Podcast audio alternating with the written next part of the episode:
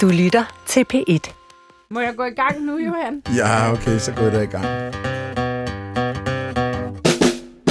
Du lytter til Vildt Naturligt på P1. Din værter er... Vicky Knudsen. Og Johan Olsen. Mm-hmm. Vi skal snakke om biodiversitet. Ja. Men måske fra et lidt yngre perspektiv.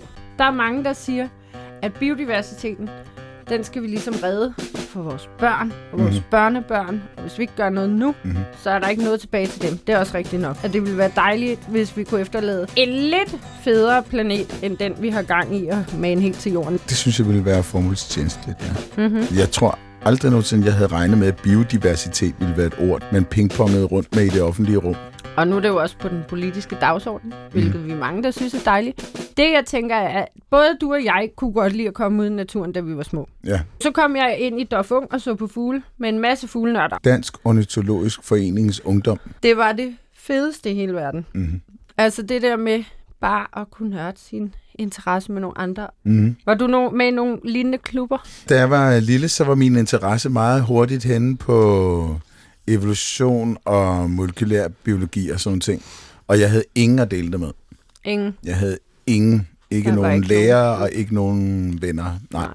Jeg mødte en i gymnasiet, som også kom til at læse biologi, så vi havde en lidt fælles, men han var meget mere over i det fysiologiske. Så jeg har faktisk altid været ret alene om det, hvilket er ærgerligt. Jeg kan huske, at jeg begyndte at gå til sådan nogle foredrag i Dansk Naturvidenskabelig Forening. Der pludselig så mødte man jo folk, ikke, hvor man kunne få en sodavand, og så stod man og snakkede med folk. Det var første gang, jeg mødte sådan, altså, mednørder. Men heldigvis, Johan Olsen, er det anderledes i dag. Mm-hmm. Og det kan vi blandt andet takke vores gæst i dag for. Ja, vores gæst er nemlig dig, professor Signe Normand, som er fra Institut for Biologi på Aarhus Universitet. Velkommen til. Tusind tak. Du er lige blevet formand for det nye Biodiversitetsråd, som skal guide politikerne blandt andet til, hvordan vi får mere natur i Danmark. Så har du også modtaget Eliteforskprisen for dit arbejde med plantearter og de belastninger, der er på dem i forhold til klima og miljø. Og så oven i det her har du så været med til at starte Videnskabsklubbens afdeling for bionørder, skulle jeg til at sige. Videnskabsklubben, der kan man gå til mange ting. Er det ikke rigtigt forstået? Jo, det er helt korrekt. Videnskabsklubben er jo den her fantastiske ting, man kan gå til efter skole, hvor man kan gå til videnskab, og man kan gå til biodiversitet, eller man kan gå til primatologi, eller fysik, eller... Primatologi? Altså om aber? Om aber, ja. Ej, hvor sejt. Og vores relationen til os, altså menneskets udvikling fra aber. Hvad er det fra 4. klasse op? Det er fra 4. til 6. klasse. Man kan vælge at gå til videnskab, og så kan man jo så vælge at være med som mentor, juniormentor fra 8. til gymnasiet. Okay. Så det er jo en fantastisk tilbud, hvor der er miniforskere. Det er dem, der er fra de her omkring 10 år til 12-13 år. Mm. Og så er der juniormentorerne, som er jo dem, der underviser i videnskab, baseret på den undervisningsmateriale, vi har lavet som forskere. Hvor er det sejt. Mm. Altså allerede der er der jo håb for fremtiden. Ja. Det bliver jeg nødt til at sige. Men du var altså med til at starte, at man så kunne gå til biodiversitet, for det kunne man ikke før. Nej, det er korrekt. Ja. Og det var endda din datter, er det rigtigt forstået? Hun gik til primatologi. Altså vi har min datter og mine 2 døtre. Jeg har to døtre og en søn. Og de har hvert år været med på Grønland i forbindelse med de her ekspeditioner. Eller ikke hvert år, men de har været med på Grønland i forbindelse med flere ekspeditioner. Mm. Altså i forbindelse med din forskning? I forbindelse med forskning. Ja. Og de har så i den forbindelse oplevet det her med effekter af klimaforandringer. Nogle år har det jo været enormt tørt og ingen insekter. Andre år har vi jo set været meget tæt på gletsjere, der smelter. Mm. Så vi har haft den her snak om klimaforandringer og arters uddøen, og det kan meget hurtigt blive meget trist. Mm. Så... En del af det var ligesom at prøve at vende den om til at fokusere på fascinationen, man har for naturen. Så det var egentlig der, den startede, at vi skal sikre os, at vores unge mennesker er interesserede i naturen og har den her fascination, som man faktisk også har lyst til at gå ud og se på arterne, og så derfor beskytte dem. Yeah. Og få noget handlemod og få lyst til at passe på det, vi har, og ikke bare blive trist over, at det hele går den forkerte vej. Jamen, og de voksne ikke lytter, og hvad kan vi lige gøre ved det? Altså, man har jo hørt om netop klimadepression, ikke? Fordi det hele bliver meget meget dystert og meget... Ja, der er ikke så meget håb, hvis man kun skal høre til dommedagsprofetierne. Og det kan godt blive trist i længden, så det giver jo rigtig god mening at starte med en lidt mere positiv indgangsvinkel. Ja, så det er den rolle, min datter har spillet i det, kan man sige. Så skulle vi ligesom snakke om at få det vendt, og det synes jeg var meget vigtigt at få videre. Og så lavede jeg jo det her sammen med Nina Tofte Hansen, som jo også har været fantastisk... har tænkt de samme tanker. Så vi blev et rigtig godt team på det. Hun har jo formidlet rigtig meget til børn. Og så satte jeg simpelthen ned, og så jeg går ud fra, at I foreslår Videnskabsklubben. Skulle vi ikke også have noget om biodiversitet? Og så laver I alt undervisningsmaterialet. Ja. Og jeg bemærkede en vigtig ting i det her, fordi så jeg sådan en dag. Altså det er en gang om ugen, ikke? I 7 uger. Ja. Ja. Og så stod der også meget vigtigt midtvejs, at der var snackpause. Og det... kan sådan en pige som mig jo godt lide, at der lige er indlagt en snackpause. Det er vigtigt med pauser selv, når man skal være miniforsker. Ja. Det vil jeg også sige. Og i den alder, så er det ikke kaffe så meget. Man kan se sådan en lille dagstema, skulle jeg til at sige. Så introduktionen for eksempel kunne være, hvad er biodiversitet? Og så er der aktiviteter, såsom spil, der hedder Opstå. Ja. Der er der simpelthen lavet et specielt forløb, hvor at det introducerer de her miniforskere for evolution og det fylogenetiske træ. Ja. Og det er jo også en sjov måde at gå ud fra at lære på, at man netop spiller, i stedet for bare at have en lærer, der står og fortæller. Det er jo ofte det, som er problemet med at formidle til børn, at det at formidle fakta er ikke specielt interessant, fordi det interessante er at formidle nysgerrigheden og fortælle historien. Altså enhver formidling bør indeholde en historie, tænker jeg. Hvordan griber I det an? Vi greb det jo an ved at tage nogle helt konkrete eksempler. Vi tog udgangspunkt i for eksempel i udviklingen af fugle fra dinosaurer, som var en del af grenene på de her træer, men også helt tilbage fra, hvordan kom man fra, hvordan opstod leddyrene, og hvad er det, der gør, at leddyr er leddyr. Og så egentlig bare havde visualiseret det her træ, og så spiller man fisk med de her kort, hvor man skal finde par. Og så sidder man og skal sådan set egentlig spille rundt og finde par i det fylogenetiske træ. Så man lærer det sådan ret overordnet set, hvad er det for nogle grupper, der hører sammen, og hvorfor hører de? Hvad er det for nogle arter, der hører sammen, og hvorfor? Okay. Ja. Så det var den måde, vi greb den indgang til det fylogenetiske træ. Kan du fortælle lytterne, hvad det fylogenetiske træ er? Jamen, det fylogenetiske træ repræsenterer jo slægtskabet mellem arter. Og I er på dyr? Lige her konkret, så var vi på dyr. Der valgte vi ligesom at snævre det ind, fordi at, vi viser dem det hele, og hvordan det hele hænger sammen, men de spiller helt konkret omkring et udsnit af det fylogenetiske træ. Okay, så det kunne for eksempel være udviklingen fra de første leddyr til insekterne og hvad hedder det, krebsene og... Ja, og edderkopper og mejer, og så er der så nogle enkelte af grupperne, som vi har taget med, fordi de så skulle ud og finde dem bagefter. Ja. Det var den måde, vi konstruerede det på, at der er nogle grupper, der så er kendte i nærmiljøet, fordi det var meget vigtigt for os, at det bliver sat ind i en kontekst, hvor man før bagefter skal ud og undersøge, hvad er biodiversiteten her helt lokalt omkring vores skole. På den måde forsøgte vi at fortælle nogle historier, der så bagefter kunne drages ind i det, de så rent faktisk skulle ud og finde. Fedt. Praktisk bekendtskab med de forskellige dyregrupper bagefter, som de har siddet og spillet fylogenetisk fisk med. Ja, lige præcis. Det og det er jo ikke meget anderledes, end de har sikkert alle sammen prøvet at lave sådan et stamtræ med forældre og bedsteforældre, og så er det bare at proppe arter ind i stedet for, og så gå på jagt efter. Fordi efter snackpausen, Johan, så er der så netop den her jagt efter arter, men så også efter det, opsætning af faldfælder, for eksempel, hvor man jo så nærmest får noget praktik ind i, hvordan laver man videnskabelige undersøgelser, tænker jeg. Yeah. Så først sådan lidt ligesom en mini-bio bliver ud og se så mange arter på en gang, og så i praktikken, hvor mange kan vi så fange de her faldfælder, og hvad fanger vi? Og så til sidst lidt refleksion over, hvad er biodiversitet? Jeg siger bare, jeg vil gerne med til den her dag. Ja, det vil jeg godt nok også. Sådan et forløb, som du lige skitserede der, det prøvede jeg først på universitetet. Ja. Altså, jeg tror ikke engang, jeg havde det på gymnasiet. Nej, du skal heller ikke sidde og kritisere min lærer på gymnasiet. Nej. For han er en skøn mand, men jeg kan mest huske noget med fotosyntese. Sæt nogle planter ned i skab, se, om de stadig blev grønne, hvis de stod nede i mørket, eller om de mistede. Altså, det var meget det der gængse. Vores fysiologi, ikke også? Præcis. Ja. Meget, meget gængs. Ja. Biologividen selv på gymnasiet. Ja, og det er jo egentlig, altså det, nu hopper vi lige emne, men det der med dannelse, det starter jo helt fra, man er lille, men det skal jo ind i, altså både ind i gymnasiet og alle uddannelser faktisk, biodiversitet. Det er så snævert, hvad man lærer i biologi. Mm.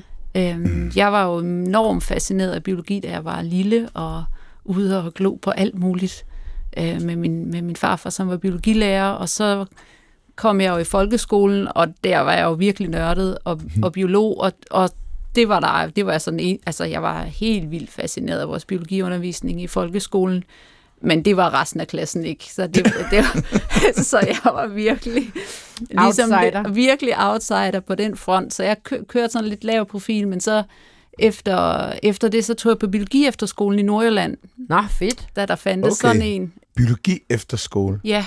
Det havde jeg ikke hørt om. Nej, det var mega fedt. Et helt år, hvor man jo bare nørdede og var ude i naturen. Udover, man skulle også lige lære lidt ekstra i 10. klasse, men det var ikke ligesom det, der var fokus. og så derefter, så tog jeg jo i gymnasiet. Og biologi var simpelthen så kedelig i 1. G, at jeg besluttede mig for, at jeg skulle læse fysik. Ja. Den biologi, det var ikke spor fascinerende. Altså... Mm. Så jeg tog fysik og matematik. Men er det ikke også lidt det, der er problemet, Signe, at man jo netop, fordi det, man skal jo ikke bebrejde lærerne, fordi de får jo et pensum, som de ved, at eleverne skal lære. Og hvis man ikke helt tilfældigt, altså nu kender jeg jo også en børnehavepædagog, der hedder Kasper, hvor jeg kan se, at Kasper kunne godt bare tulle rundt med de her ret seje naturbørn og bare hygge. Mm-hmm. Men de kan have fuglene ude på foderbrættet. De går og fanger grønne sandspringer. Altså... Og det er jo fordi, Kasper er en enormt dygtig pædagog. Ja. Og sådan er der jo mange tilfælde af virkelig men det er jo ikke fordi, de andre ikke er dygtige, men der er jo bare meget forskellige måder, folk formidler på, eller har lyst til at give deres interesse videre.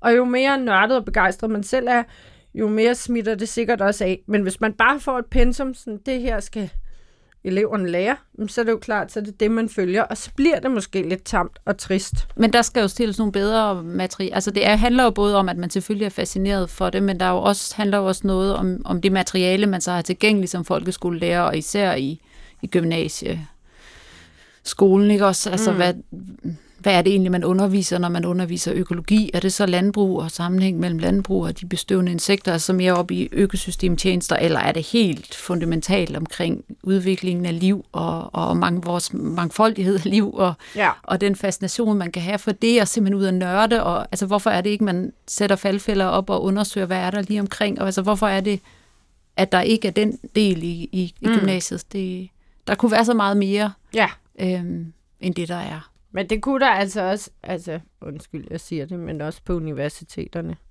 Der har jeg i hvert fald til tider set en ret stor forskel, uden at nævne, hvilke universiteter jeg snakker om, men hvor der er nogen, hvor det bliver noget mere, og netop med nogle lidt yngre mentorer, der også er med ude og lave faldfælder. Og vi kan vist godt afsløre, at Aarhus Universitet er en lille smule foran det. Lidt bedre kørende end Københavns Universitet. Det kan jeg i hvert fald se, efter jeg er blevet biolog, og så nogle af dem, der var lidt yngre end mig, være på feltkurser, hvor jeg var sådan, der var ikke noget galt med vores feltkurser, men det blev også bare sådan lidt pinsomagtigt nogle gange, hvor at om de andre, der kan de, det ved jeg ikke, vinde den gule førtrøje, jeg skal give jer pointtrøjer, og der er nærmest champagne og fest, og jeg ved ikke, altså det er bare en helt anden måde at være ung på, og de kan nøgle de der arter, det kunne jeg ikke, da jeg gik på universitetet. Der var det, lave den der, plantecirkel, ikke? Og så kigge hver, jeg rendte lidt rundt, sådan 10 meter væk og glod på... det ved jeg, køllesværmer og alt muligt, fordi de der planter sagde mig ingenting, fordi man bare fik den der cirkel, så blev det bare sådan, så blev det netop sådan lidt faktaagtigt frem for fascinationen ved, hvad kan den her plante? Jeg var på hold med 2 andre, kan jeg huske, hvor den ene var så voldsomt tømmermandsramt, at han ikke kunne, han var ikke i stand til at nøgle noget som helst. Så ham lagde vi et stykke væk, og den anden var ikke interesseret i at nøgle. Så jeg sad og nøglede sådan lidt for mig selv. Det kan jeg huske, det var en meget smuk dag, faktisk. Jeg var altså heller ikke interesseret i at nøgle, men jeg tror simpelthen, det var fordi, der er bare dem, der er rigtig dygtige til at følge, hvad skal vi lære, og hvad skal vi kunne til eksamen. Og så er der også, der er lidt sprælske, der måske har brug for, at det ikke bliver så strikt. Ja, men jeg synes også, der er sådan noget orden over det her nøgle. Der er sådan en logik, man går frem og sådan ting. Det er et eller andet, jeg godt kan lide. Der er noget smuk eskapisme i bare at sidde. Det kan jo altså også være svært at koncentrere sig på et feltkursus, når man forvejen er sådan, måske lidt tømmermandsramt, og så er der bare nogen, der er de rigtig dygtige elever, der råber igennem lokalet, har den her en behåret skide? Og så er vi andre, der ikke rigtig har fulgt med i, hvorfor vi snakker om behåret skide, har lidt svært ved holde masken, og så synes, det er mere sjovt, end at nøgle selv planten, ikke? Det er også tarveligt. Men har det været en del af din inspiration, det der med at opleve, at du faktisk inden for et fag, hvor du var virkelig entusiastisk, siden du var barn, ligesom bare mistede interessen på et tidspunkt, fordi det var for kedeligt formidlet, eller altså, har det været en del af dit incitament til at... Ja, det har det været, fordi jeg synes simpelthen, det er så ærgerligt. Altså, jeg mistede jo helt interessen i gymnasiet. Okay. Og troede, jeg skulle noget helt andet. Så tog jeg så et år til Norge og var på folkehøjskole der, og så endte jeg med at tænke, at det er altså bare biologi, jeg skal, og så tilbage og læse biologi. Så det er jo grundlæggende det her med nysgerrigheden og fascinationen, og at den skal bare formidles, fordi ellers så er det jo, at vi ikke... Ja, så går det jo bare tabt. Altså, så holder man op med at synes... Altså, det er jo først de allerfleste børn, det var jo fantastisk at være ude til de her prøver med i Videnskabsklubben, ikke? Hvor vi testede undervisningen af, hvor de er jo bare mega interesseret og virkelig gode til at finde alt muligt mærkeligt alle mulige steder, og det er jo bare så dejligt at mærke, altså at den interesse er der bare, og det dør jo, fordi vi fodrer den ikke, så derfor så dør det jo bare. Og det er trist på mange punkter også, fordi jeg tænker, at jo bredere ens horisont er, jo mere man ved om verden omkring sig, jo smukkere bliver den, og smukkere bliver livet. Er der tilslutning til Videnskabsklubben? Ja, det er jo faktisk, altså det er jo helt vildt, altså de er jo tredoblet på 3 år. Hvor er det sejt. Jeg tror, det er 700 børn, der går til videnskab i år, og så er der omkring 100 jo så mentorer, der hjælper. Nej, 300 mentorer endda, så tror jeg faktisk, der er op på 1000 unge mennesker, der er involveret i at lære videnskab og gå til videnskab i stedet for fodbold. Og hvor i landet? Det er jo hele landet. Okay. Jeg tror, det er 24 byer. Nu siger det, det tredoblet de sidste 3 år. Og jeg tror godt, vi kan blive enige om her i studiet, at det er også ved at være lidt federe, det der videnskab. Ja. Altså i forhold til, nu er vi ikke samme alder her i studiet, men bare i forhold til, da vi 3 var unge, og man netop... Altså er der ikke virkelig sket noget de seneste år, Signe? Altså at børnene synes de ikke bare, det er meget federe, end at det ikke takket være netop for eksempel Videnskabsklubben? Jo, det er Videnskabsklubben, og så alt det andet, der sker omkring de fede bøger. Jeg tror, det er bare blevet meget mere acceptabelt at være nørdet. Det er cool at være nørdet, det er også cool at have lyst til at vide noget, og der er mere rum til at være forskellig. Altså, så det er jo også en del af det. Men det, at der er en videnskabsklub, eller andre miniforskere, vi har snakket om tidligere her i programmet, altså det, at der er nogen til at gribe dem, og man så lidt ligesom, jeg kunne sammen med mine fuglenørdevenner, der er jo stadig mine gode venner, altså have det der fællesskab. Det er altså enormt vigtigt, udover at man sidder og læser en bog, eller ser et tv-program, eller et eller andet. Det kan noget helt særligt, altså også fordi, at altså, Videnskabsklubben er unik på den måde, at det er jo børn, eller unge, der lærer børn. Ja. Så det giver et helt særligt rum, hvor nysgerrigheden også har meget bedre muligheder og grobund, end det har, når jeg underviser, eller... forsøger at formidle min viden, for jeg bliver enormt hurtig, alt for nørdet og alt for teknisk. Ja. Det er vel også det, du skal på din arbejdsplads? Ja, så det er jo det, jeg skal. Ja. Ikke? Også, men det, på en eller anden måde, så kan det være svært at bygge den der bro ned til 4. til 6. klasse. Ja, man kan sige, at hvis man... Altså, det er jo den hellige gral at løse den. Ja. Det er virkelig svært. Det er virkelig svært, men det er jo der, hvor Videnskabsklubben er så unik. Ja. Fordi at der får man jo lov som forsker til at udvikle den undervisning, men så er det jo ikke en, der formidler den videre. Det er jo juniormentorerne og mentorerne, der formidler det videre til miniforskerne. Og så vil jeg altså også godt give stor cadeau. Altså, ret sikker på, at vores forældre var ret gode til at også give os rum til at nørde løs og tonse rundt og kigge på ting og være med i Dofung eller tage på biologi efter skole og den slags. Men det synes jeg altså også, forældre er virkelig gode til nu til dags, fordi at jeg holdt et foredrag for nylig, hvor at Bjørn blandt andet var med, og Bjørn er 12. Og Bjørn lytter også til det her program, så vi jo lige siger hej til Bjørn. Og det synes, bare det, at vi har så unge lyttere til et P1-program, synes jeg er fuldstændig fantastisk. Men det første, Bjørn siger, er, at han simpelthen lige havde pjekket fra skolegård og været ude at se amerikansk sortand og stor korsnæb. Og se hvad? Amerikansk sortand og stor korsnæb. Okay. Op ved Melby Overdrev. Ja. Og allerede der er jeg jo nærmest rørt til tårer. Du tog ham ikke med hjem, vel? Nej. Hans forældre var meget søde, og hans søskende var meget søde, så de fik lov til Bjørn med hjem. Men pointen var, at der var både nogle forældre og en lærer, der rent faktisk havde givet Bjørn lov til at pjekke for skole og gå ud og nørde sin interesse. Ja. Og det fortjener altså også et kæmpe cadeau, fordi der er også mange, der nu skal du i skole og lære det og det og det, og det skal man selvfølgelig også, men der er også bare mange ting, som er lidt obligatorisk og kedelige. Og det lige at give plads til det. Nu er der en god dag, hvor du kan få den vildeste dag op ved Melby Overdrev, en dag, du aldrig glemmer, få nogle fede billeder. Ja. Ej, det er altså også vigtigt, at man har nogen omkring sig, der er gode til at acceptere ens totalt nørdede interesse, ikke? Mm. Ja, det var lige en kæmpe cadeau til forældre og lærere derude. Ja. Og Bjørn. Og Bjørn, ikke mindst.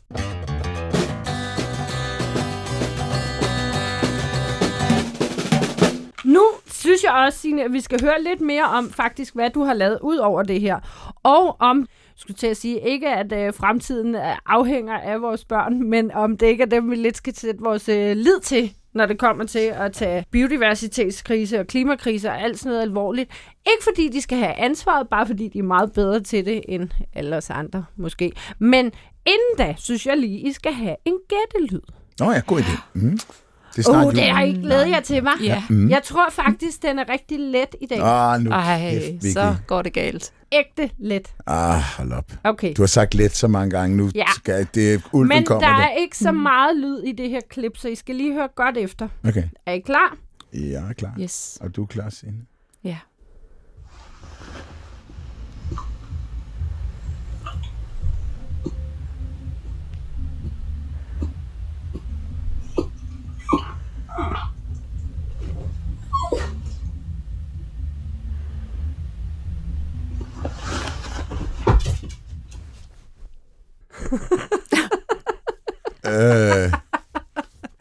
Fuck. Ja, den er lidt svær. Eller let. Ja. Den er lidt svær at høre. Ja. Nå, vil I gerne have den en gang til? Jeg tror også, det er en rigtig god idé med en gang til. Og hvis lytterne så lige vil skrue lidt op, så jeg kan høre ordentligt. Vi tager den lige en gang til. Ja.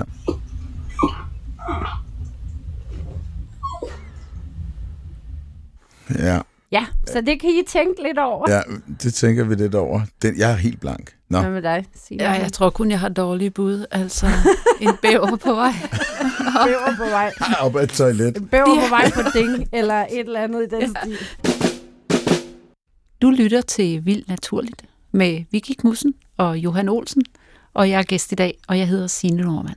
Nu kunne jeg så godt tænke mig at høre om Signes forskning, fordi det kunne jeg også godt. Blevet ret nysgerrig. Altså indtil for nylig var du leder af en del af den nationale infrastruktur for anvendelse af droner i forskning.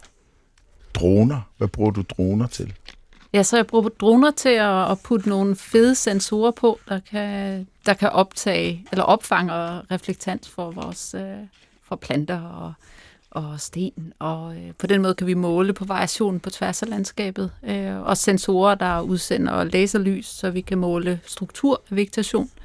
Så jeg bruger dronerne simpelthen til at overflyve naturen og se på mønstre og variation i de enkelte arter og variation i vegetationsstruktur. Reflektant, du brugte det ord. Hvad ja, så reflektans, det er... Den elektromagnetiske stråling rammer jo alt omkring os, og den bliver så reflekteret. Når noget er grønt, så er det fordi, det bliver reflekteret ekstra meget af det grønne lys, og mindre af det røde og det blå. Det er det, vi kan se. Men ud over det, så er der jo en del af det her spektrum, vi kan se, og så er der alt det, der er usynligt for os. Og det, der er så fantastisk ved de her sensorer, det er, at de kan måle på alt det usynlige. Hvor stresset er planterne, give indtryk af, hvad det er for nogle arter, fordi de har forskellige reflektans. Og så får du et landskab, på baggrund af, i hvor høj grad de forskellige bølgelængder bliver reflekteret, og kan sige noget om arter. Ja, men hvordan kan man se, de er stressede? Det handler så om, så kan man se vandstress, Der er nogle særlige bølgelængder, hvor man kan måle eller regne på, hvor stressede planterne så er. Og man kan se, hvor godt de har det. Altså, det er jo sådan helt simpelt, man måler på NDVI, som er sådan et vegetationsindeks, der siger noget om, ja, hvor godt planten har, om den er levende eller død på sådan en skala. Okay, så bare lige for at forstå det her stress, ikke? Fordi jeg går ud fra, det er rimelig stress for græs at blive slået, for eksempel, ikke? Men det er ikke den slags stress, nej, det er ikke, snakker om. Men... Nej, det er ikke den slags stress, nej. Man kan måle på, for eksempel, hvor meget klorofyl der er i planten, og hvor produktiv den er overordnet set. Og så kan man se på, hvor meget den er visnet, hvis man ser over en sæson. Og så kan man måle på, hvor meget vandstress en enkelt plante oplever. Det vi primært har brugt til indtil nu, det er jo så at se på, hvordan er den her stress fordelt på tværs af landskabet. Og så har vi så fløjet flere områder over tid, hvor vi så kan begynde at se på, hvordan det ændrer sig over tid. Det har vi gjort meget i Arktis også, hvor vi ser på selvfølgelig, men med den kæmpe opvarmning i Arktis, så forventer vi jo, at planterne gror mere og mere. Det har nogle konsekvenser for økosystemerne, og kan vi måle på det, og kan vi dokumentere det på tværs af Arktis? Og det ser ud til, det er jo, at der står kæmpestor variation i, hvor de enkelte arter responderer. Altså, så man har både jo en øgning i, at planterne gror mere nogle steder, og mange steder, så gror de så mindre. Ja, okay. Overordnet set, så har man jo en ødevækst i Arktis. Og det er ikke så godt lige på Arktis. Nej. Jeg kommer lige til at nørde lidt. Hvad er opløsningen på de der kort? Hvis du nu for eksempel skulle... Nu forestiller du dig, at her er en græsplæne. Hvor mange mælkebøtter skulle der så være, før du kan detektere med din metode, de der overflyvninger, at her er mælkebøtter? Jamen, der skal jo bare være en. Du kan se en mælkebøtte på en græsplæne? Ja, fordi at man kan flyve helt ned til 2 mm opløselighed. Så det kommer helt an på, altså, hvor store områder du flyver. Så vi flyver typisk med ned til millimeter til 10 centimeter opløselighed. Men er du så aldrig ude med gummistøvlerne? Jo, og fordi at der er jo rigtig meget, man ikke kan se stadigvæk. Okay. Med dronerne. Og vi har jo, fordi at vi har brug for at vide, hvad der er, for at kunne se, hvordan det virker. Så vi er stadigvæk rigtig meget ude med gummistøvlerne. Okay. Ja. Og vi registrerer alt, hvad der er, og hvor høje de er, og hvor hurtigt de gror. Altså, så det er jo især på buske, ikke også? Og så med jo tundraens træer, så kan vi skære dem over og tælle overringe, og se på fysiologiske ændringer, når vi måler på cellestørrelser. Okay, så Arktis. Hvilke dele af Arktis har I kigget på? Altså, jeg har været i Grønland. Ja. Men det fantastiske med Arktis er jo, at det er sådan et sted, hvor det er svært at komme, og derfor forsker enormt samarbejdsvillige, så man egentlig arbejder sammen om fælles protokoller, og hvordan skal vi undersøge naturen, og så arbejder man jo sådan set egentlig sammen på tværs af Arktis. Man tager ikke alle steder hen, men man samler data ind, som man så deles om. Okay, og hvor I så bruger de samme måder at observere på, og samme statistikker og sådan ting, der, så der er sammenlignelige resultater hele vejen rundt. Ja. Hvor længe har du gjort det? Min første tur til Arktis til Grønland var i 2013. Okay. Ja, og så har jeg sådan set været afsted de fleste somre siden indtil for sidste år. Og så kommer det spændende spørgsmål. Er der sket en forandring siden 2013? Det kan vi faktisk ikke se. I nogle områder er der set en klar ændring og øget vækst, og i andre områder ikke. Nej, okay. Og så ser vi jo, så det er sådan en overordnet konklusion, at det er bare enormt komplekst, fordi nogle steder så er det blevet enormt tørt. Nogle steder har der jo så været insektudbrud, som har påvirket væksten. Der er rigtig mange parametre, der påvirker floraen. Det at finde ud af, hvilke parametre, som påvirker hvad, og er skyld, om jeg så må sige, i hvad, i de her forandringer, det må være meget svært. Ja, og det er jo sådan set, man kan sige sådan helt grundlæggende set, at det er jo derfor, vi bruger dronerne og satellitterne, det er at forstå, hvor generelle er de responser. Ja. Så når vi samler et eller andet og nørder på et lille område, så kan vi jo kun lige få information om det. Ja. Og så indsamler vi på en måde, så vi kan generalisere det på tværs af landskabet, og så på tværs af Arktis i sidste ende. Det er det, vi arbejder mod, og sikre, at vi faktisk kan prøve at forstå betydningen af de enkelte faktorer, og hvor generelt, og hvad er fordelingen af de faktorer, og i hvilken grad de enkelte faktorer ændrer sig. Ja, helt klart. Ja. De der målinger af reflektans ved forskellige bølgelængder, bruger man det i Danmark også? Ja, så vi har jo også vi har lavet forskellige ting ude, for eksempel ude i MOLS, fløjet med den her laserscanner, som en LiDAR-sensor hedder det, Men som udsender lys, ligesom når man bakker rundt med sin bil og til bip, bip, bip, bip. Ja. Det er faktisk fordi, der bliver sendt de her lasere.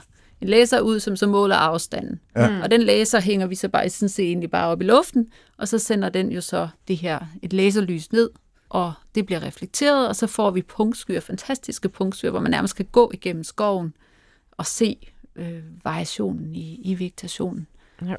Baseret på det. Så det bruger vi, har vi også brugt i forbindelse med det område ude ved MOLS Laboratoriet, og undersøger ændringerne derude over tid. Mm. Jeg er jo ikke så teknisk, når det kommer til sådan noget, så skal bare lige se billedet, som I ser for mig, oppe i hovedet. Altså, tager den billeder, eller filmer den, skulle jeg til at sige, når I får en refleksion op? Altså, bliver det så enkelt billeder? Ja, så nogle af sensorerne, det er enkelt billeder, så man kan ligesom forestille sig ligesom sådan et puslespil, som så bare, hvor puslespilbrikkerne overlapper. Mm. Der har man så metode til at sætte dem alle sammen. Ja. Så får man et fladt billede, men man får faktisk også overfladen af vegetationen. Mm. Det kan man, hvis du helt almindelig kamera, hvis du nu byggede en Lego-model og tog din iPhone, og så tog tusindvis af billeder rundt om den der lille Lego-model, så kunne du faktisk, så kunne du genskabe den. Så det er den ene metode, det er en passiv sensor, så den tager bare billeder, og det kan den så gøre inden for det synlige lys, altså som jo er at det vi bare kan se, og så kan den gøre det, fordi man bare simpelt kunne sige, var det usynlige lys, altså det nære infrarøde. Men så er der også de aktive sensorer, som sådan en laser, som jo så udsender et signal og måler på det. Så det er ikke bare billeder. Der skal man forestille sig, der kommer sådan nogle. Der, hvor den rammer, bliver et punkt. Ja. Nogle gange så har vi 10.000 punkter per kvadratmeter. Ja. Der er lidt at holde øje med. Ja. Og så kan I lave en computermodel, og hvor du bare går rundt i sådan et landskab fuld af punkter. Ja, så kan man se de der, så får man, og så kan man sådan flyve igennem den punkt. Hold da kæft, hvor må det være fedt. Ja. Og så kan du ovenkøde artsbestemme ud fra deres reflektans. Ja, så det kan man ud fra reflektansen, men det vi har faktisk lavet også, det er, at man faktisk bare ud fra, hvordan de her punkter er orienteret i forhold til hinanden, så kan vi identificere enkelte individer gyvel. Vi har så lavet en model, der viser os, hvor meget biomasse er der så cirka i den. Og så kan vi kvantificere biomassen på tværs af landskabet, og vi kan se, hvordan biomassen ændrer sig af gyvel. Ja. For eksempel. Og andre buske. Det er omkring 12 arter af buske, vi så prøver at klassificere på den måde. Kombinationen af det lys, som bliver udsendt, og noget af det kan vi se, noget af det kan vi ikke se, og så den her struktur, som vi får skabt, kan vi identificere arter af planter. Det er jo enorme mængder data. Ja. Det er jo også en ting, som jeg synes, man oplever inden for forskellige forskningsområder, at indsamling af data overhaler, eller har i hvert fald igennem en lang årrække overhalet vores evne til at evaluere dem. Yeah. Så der er så mange data, man bliver nødt til at kigge på en lille del af det, men alle de data ligger der. Og nu er vi inde i en periode, hvor man med sådan noget AI, Artificial Intelligence, lige pludselig kan behandle kolossale mængder data, og faktisk få nogle korrelationer ud af de data, som man ikke ellers ville kunne se. Ja, det er en fantastisk, altså alt det, vi kan lære fra det, fra Artificial Intelligence. Ja, det er en meget vild udvikling lige nu, faktisk. Ja. Men det, der er så enormt vigtigt, det er at huske at stille de rigtige spørgsmål.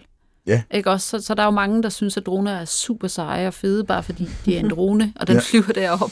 Men man skal ligesom tænke over, hvad er det egentlig for noget data, man kan få ud af den, og hvordan kan det i det hele taget bruges til at forstå noget omkring biodiversitet, eller omkring, hvordan økosystemerne ændrer sig. Ja, den er jo egentlig bare selve værktøjets vinger, eller hvad man skal sige. Mm. Det kunne man godt. Ja. Men det er også fly, og ikke kun droner. Vi arbejder faktisk også med data fra fly. Man har jo den her LiDAR, den her laserscanner, har man også sat på et fly, og det er overflået hele Danmark. Ja. Og det har man gjort i 2007 og i 14-15, og så er man så startet igen her i 18-19, og så fortsætter man så med en femtedel af landet frem, 5 år frem. Okay. Og det data har vi også analyseret og oversat til 70 forskellige parametre, der er den her punktsky om, hvor høj er vegetationen, hvor tæt er den, hvad er det for nogle habitater, der er. Er der kommet nogle konklusioner ud af det, som har overrasket jer? Eller? Det er lidt for tidligt at sige. Så kan man sige, det vi har nået at lave indtil videre, det er, at vi prøver at se, i hvilken grad vi faktisk kan karakterisere de mest værdifulde habitater, baseret på de her data fra sensorer. Det viser, det er jo så, at det kan vi kun gøre i en vis grad. Så konklusionen er, at vi stadigvæk har brug for fascinationen og biologerne, der skal ud med gummistøvlerne. Det var godt. Så det, så det kan bruges til, det er jo sådan set at guide os, hvor er det, vi skal tage hen, og være sikker på at følge op på, at naturværdierne også bliver der. Ja, lige præcis. Ej, hvor er det sejt. Et sidste spørgsmål inden, fordi så er jeg sikker på, at Johan har en nyhed fra videnskabsverdenen, vi gerne vil høre. Jeg kan oplyse til lytterne, at han var helt spændt over den nyhed, før vi gik i gang med programmet. Så vi er meget spændte på at høre den. Men den her Eliteforskpris, du så vandt.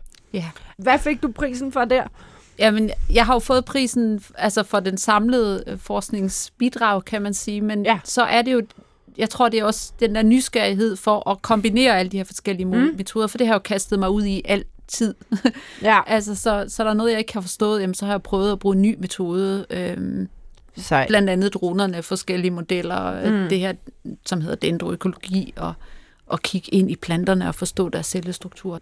Sejt! Det er også det, som er faktisk helt unikt og virkelig, virkelig vigtigt for forskning og for den videre forskning, at i stedet for at blive ved med at høste observationer inden for et snævert felt, så er det altså dem, der formår at favne flere forskellige teknikker og måske oven i kødet have snablet ned i flere forskellige fagområder. Det er virkelig der forskningen rykker. Det går for luft. Ja, det går for luft. Og det er mega sjovt. Fra forskningsverdenen kommer der nu en nyhed, som i virkeligheden er en ikke-nyhed. Det er fra kvantefysikken. Der er den her lille underlige ting ved kvantefysik. Der er mange underlige ting ved kvantefysik, men at når vi går ned på det subatomare niveau, altså kigger på sådan nogle elementarpartikler, så ved vi godt, at vi både kan opfatte dem som bølger og partikler, lidt afhængig af, hvordan vi måler på dem. Vi ved også, at de har sådan en tendens til ikke at være på et bestemt sted på et bestemt tidspunkt. Vi kan kun udtale os statistisk om, hvor de er henne.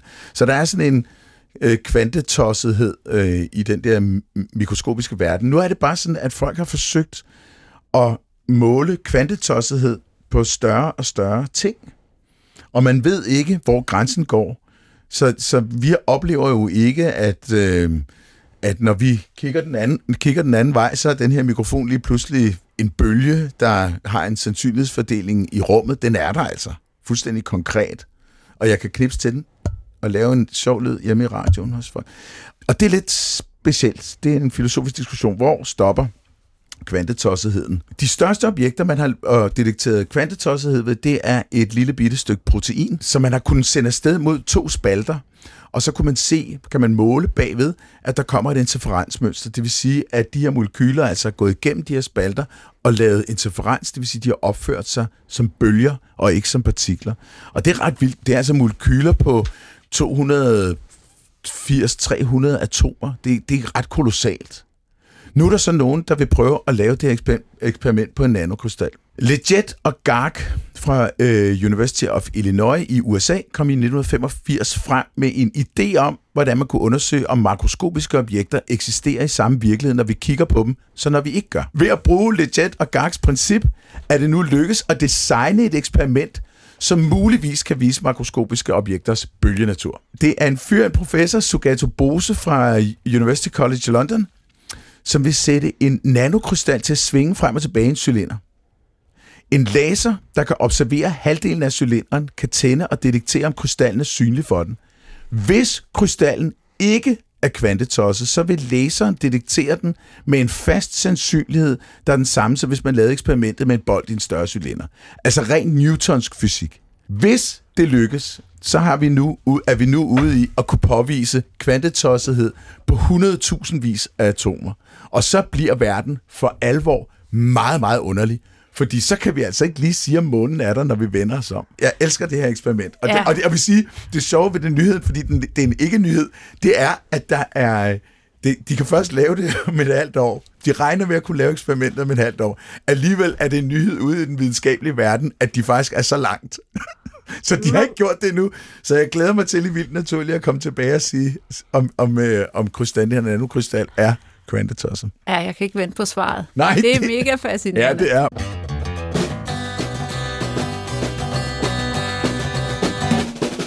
Signe, når du bruger tid på formidling, altså i den tid, du bruger på din formidling, kunne du jo sådan set flyve rundt over Grønland og undersøge vegetationen, og måske få en ekstra publikation på dit CV. Hvorfor bruger du tid på det? Jeg kan ikke lade være. Jeg tror egentlig, altså det giver mig jo også noget, fordi når jeg skal formidle, så får jeg jo også funderet over, hvordan tingene hænger sammen, og jeg får tit nye idéer til, hvordan man så har lyst til at, hvor skal jeg hen næst, så jeg kan ikke lade være, er nok det simple svar. Men jeg synes det også, det giver mig noget. Det smukkeste svar. Ja. Det er inspirerende, og du synes, det er sjovt. Ja. Biodiversitetsrådet, som rådgiver Folketinget, er det også formidling? Ja, det er jo også formidling, men det er jo så formidling af, og det er jo også formidling af viden. Det unikke er jo, at der skal vi jo formidle vores forskning jo så på tværs af alle de her økosystemer, og ikke i siloer, som rigtig meget forskning jo tit bliver, ikke også? Så det er også formidling. Altså helt ærligt, Signe, det her videnskabsklubbens biodiversitetsforløb, hvis man satte politikerne på det forløb i 7 uger, ikke? Trænger de lidt til samme kursus måske? Ja, de vil lære rigtig, rigtig meget. Ja. De vil også være bedre rustet til at forholde sig til til at løse de udfordringer, vi står overfor. Ja, det kunne være, at man skulle lave en videnskabsklub for politikere. Eller bare en videnskabsklub for voksne, fordi det, jeg lidt tænker, er, vi har været inde på det her med fascination og nysgerrighed, men der er også rigtig mange, der netop aldrig har fået stimuleret den her nysgerrighed eller fascination. Så jeg tit siger til folk, det der med, at man går forbi en gammel rådden træstup, og ikke får lyst til at pille i den eller vende den om. Det er fordi, man ikke har prøvet det. Altså det eventyr, der ligesom åbner sig, er jo fuldstændig fantastisk.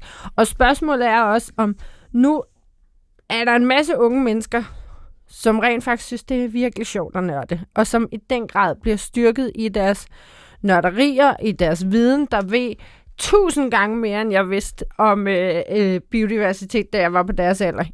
Men spørgsmålet er, om det faktisk ikke også ville være fedt at gøre lidt det samme for voksne. Ligesom at man tager på aftenkurser i at lære et eller andet sprog, eller hækle, eller et eller andet. Altså, kunne det ikke også være fedt med en videnskabsklub for voksne, fordi de har aldrig fået lov, og de fleste har aldrig fået lov at dyrke det her, aldrig blevet introduceret til det. Ja, det ville da være fantastisk. Altså, videnskabsklubben har lavet også nogle arrangementer for familier. Mm. Og det tror jeg, det er ret godt, det her med, at det går ligesom på tværs af generationer, fordi det så smitter af, den der fascination. Den kommer helt naturligt fra børnene til de voksne. Ja. Men der er selvfølgelig også mange voksne, som er interesserede, men det er nemmere, hvis man har interessen fra barn. Mm. Men jeg har også oplevelser til familiefester, hvor jeg så er blevet bedt om at fortælle et eller andet om, tage folk med på tur og fortælle om, hvad der nu er lige i forbindelse med det feriecenter, vi nu er på.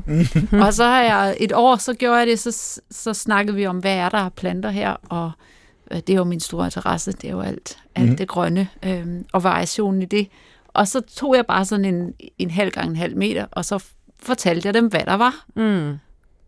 Og jeg hører stadigvæk, hvor store øjenåbner det var. Ja. Ikke også? Så det der med at få det, bare få lov at høre om det, og se, hvor meget der er, og få fortalt om det, det er jo en øjenåbner for mange.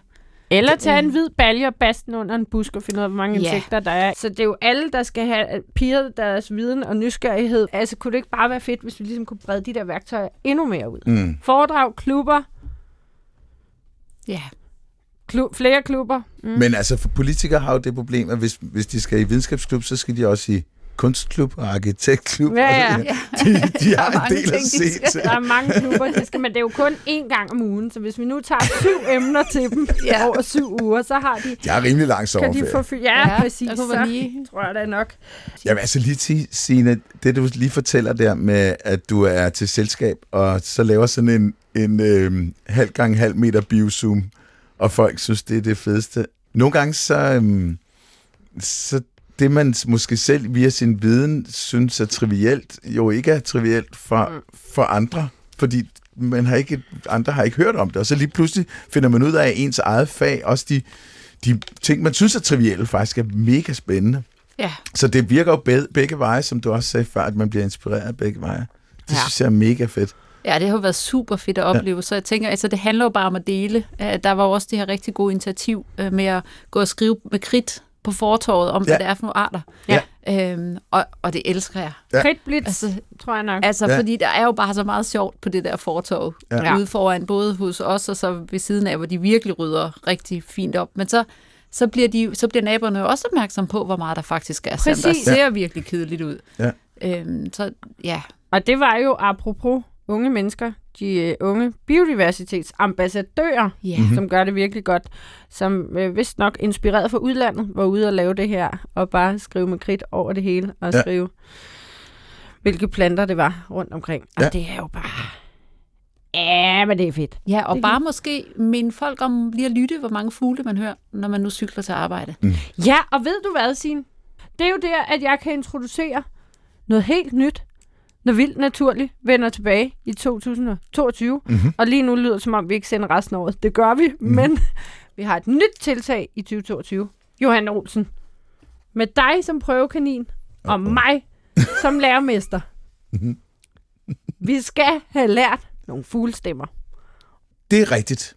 Så jeg tænkte mig at træne lidt fugle med dig og lytte. Det synes jeg er enormt passende, også fordi det faktisk er, da vi to blev enige om at lave Vildt Naturligt programmer, var det jo faktisk til Dans og Lærer koncert. Ja. Og til de lyttere, der hvis liv er så fattigt, at de ikke kender Dans og Lærer, så er det et band. Så kender du det, Signe? Det gør jeg faktisk ikke. Det kan du glæde dig til. Ja. Dans og Lærer er et band. Gøre, når I minder mig om, hvad det er. Et band, som laver musik inspireret af et kassettebånd fra slut 70'erne, hvor man hører fuglestemmer. Og så er der en stemme, et menneskestemme, der fortæller, hvilken fugl det er, og sådan fortæller lidt om fuglen. Ja, det kender det godt. Ja. Det er fantastisk, hvis man har mulighed for at komme til koncert med Dans og Lærer. Så gør det. Ja, det skal man gøre. Det kan være, vi også gør. Og så kan man lære fuglestemmer. Ja. Jeg læste også i Videnskabsklubben. Der er også fossiludgravning. Ja, det er der.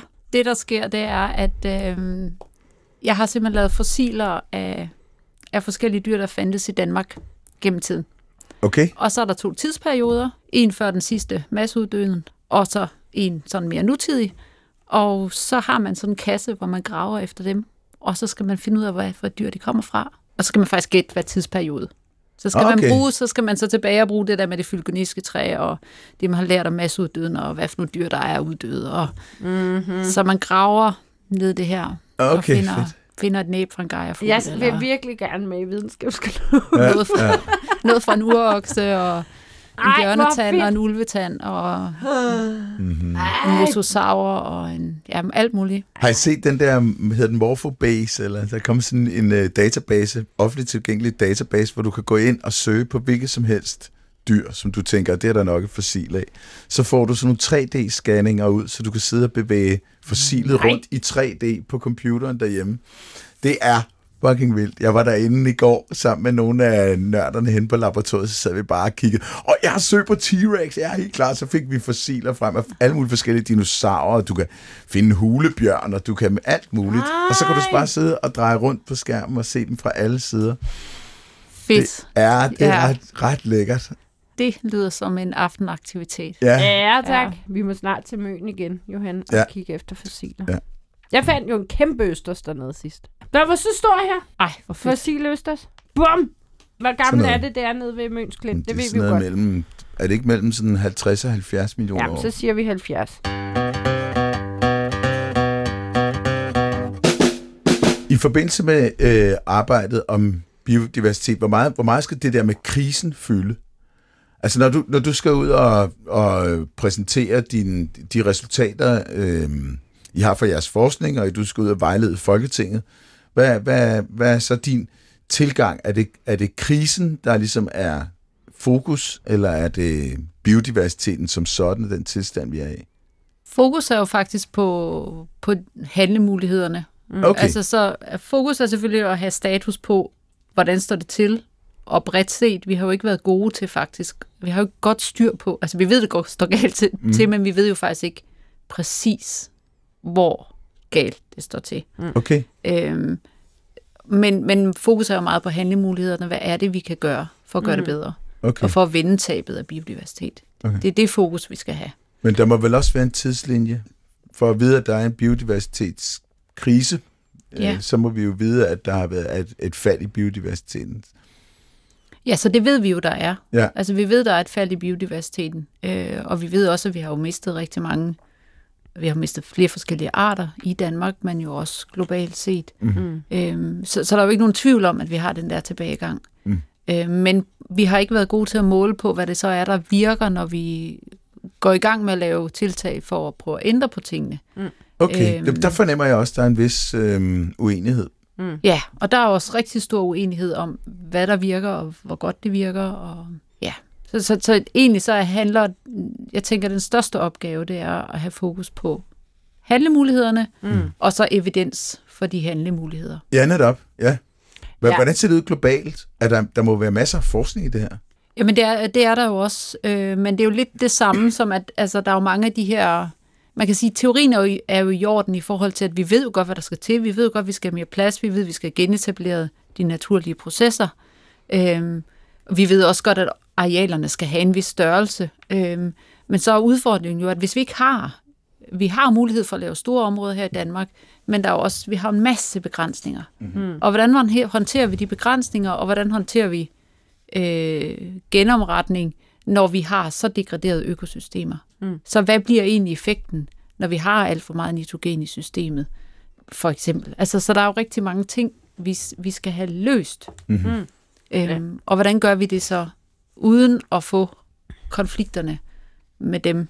Altså, få konflikter og få alle med på vognen også. Mm. Og det er jo også derfor, det er vigtigt, det er forskere som dig og alle de andre, der har ekspertviden, fordi det kan jo netop være, det er meget nemt at forstå, at der skal mere plads til.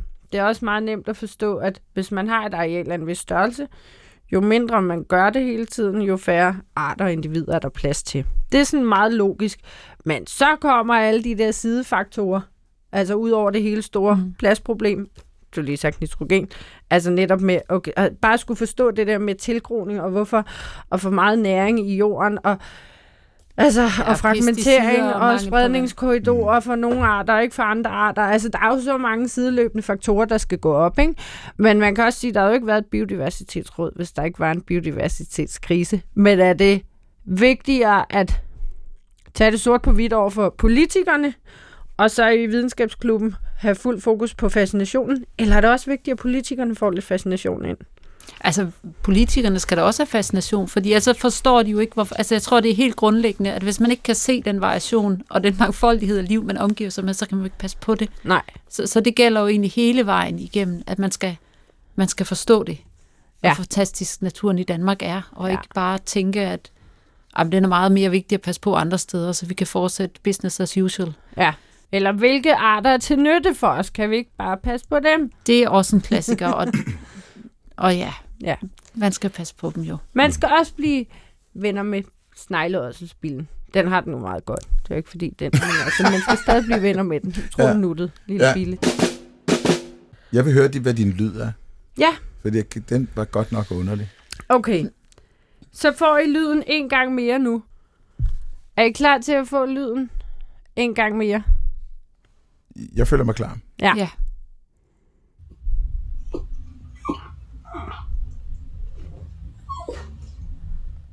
Ja, en bæver på vej op ad vandhullet.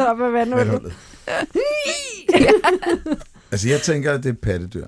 Ja, jeg tænkte også på en sæl. Jeg synes, man hører et gulv. Så der tænker jeg, at det er sådan et dyr, man kan tage indenfor. Jeg synes, der er sådan et trægulv. Pattedyr, det er det test, jeg kommer på. Pattedyr, der har du også dækket dig lidt bredt ind. Okay. Nå, men nu skal du høre, jeg ved godt, hvad det er. Hvad er det? Det er et næbdyr. Et næbdyr og en sæl. Ej, jeg holder på bæveren. Bæver yes. Og næbdyr. Okay, nu spiller lige klippet igen, men lidt længere klip. Mm-hmm. Er I klar? Kommer nu. Det er ikke Gunnar.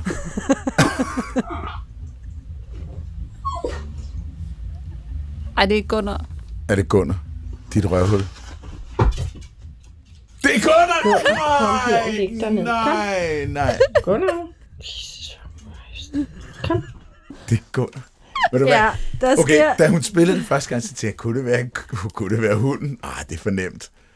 Ja, hun sagde jo godt nok, det var nemt. Jeg tænkte faktisk det samme, for det lød lidt, så tænkte, det skal jo være næsten være dyr, og i Danmark, og et eller andet sted i naturen. Så.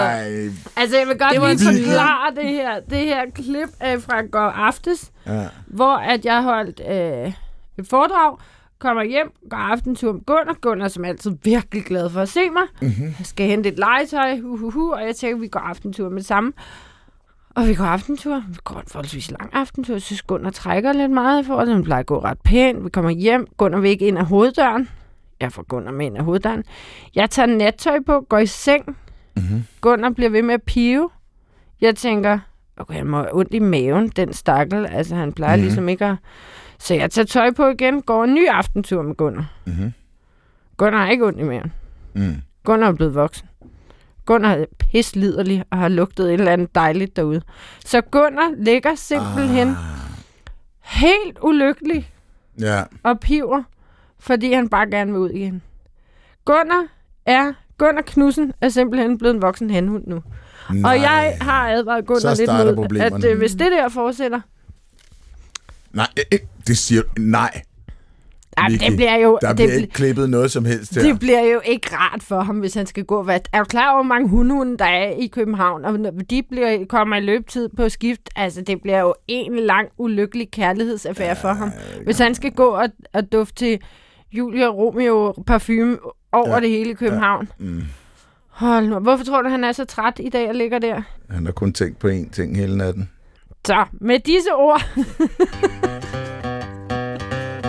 Jeg vil gerne have lov til her til sidst at sige tusind tak, fordi du kom herover og besøgte os. Du må have rigeligt at se til, men det var virkelig, virkelig dejligt, at du kom. Professor Signe Normand fra Institut for Biologi på Aarhus Universitet. Virkelig spændende, inspirerende og med håb for fremtiden. Ja, og jeg vil gerne sige tak til Carsten Nielsen, som har hjulpet os med at lave udsendelsen. Ja, tak Carsten. Og hvis man godt kunne tænke sig at skrive til Vildt Naturligt, det må man meget gerne skrive. Biovidigheder vil vi gerne have, og ros vil vi også gerne have, og gode idéer til fremtidige udsendelser, så kan man gøre det på vildtnaturligt@dr.dk. Og man kan høre alle udsendelserne som podcast på DR Lyd.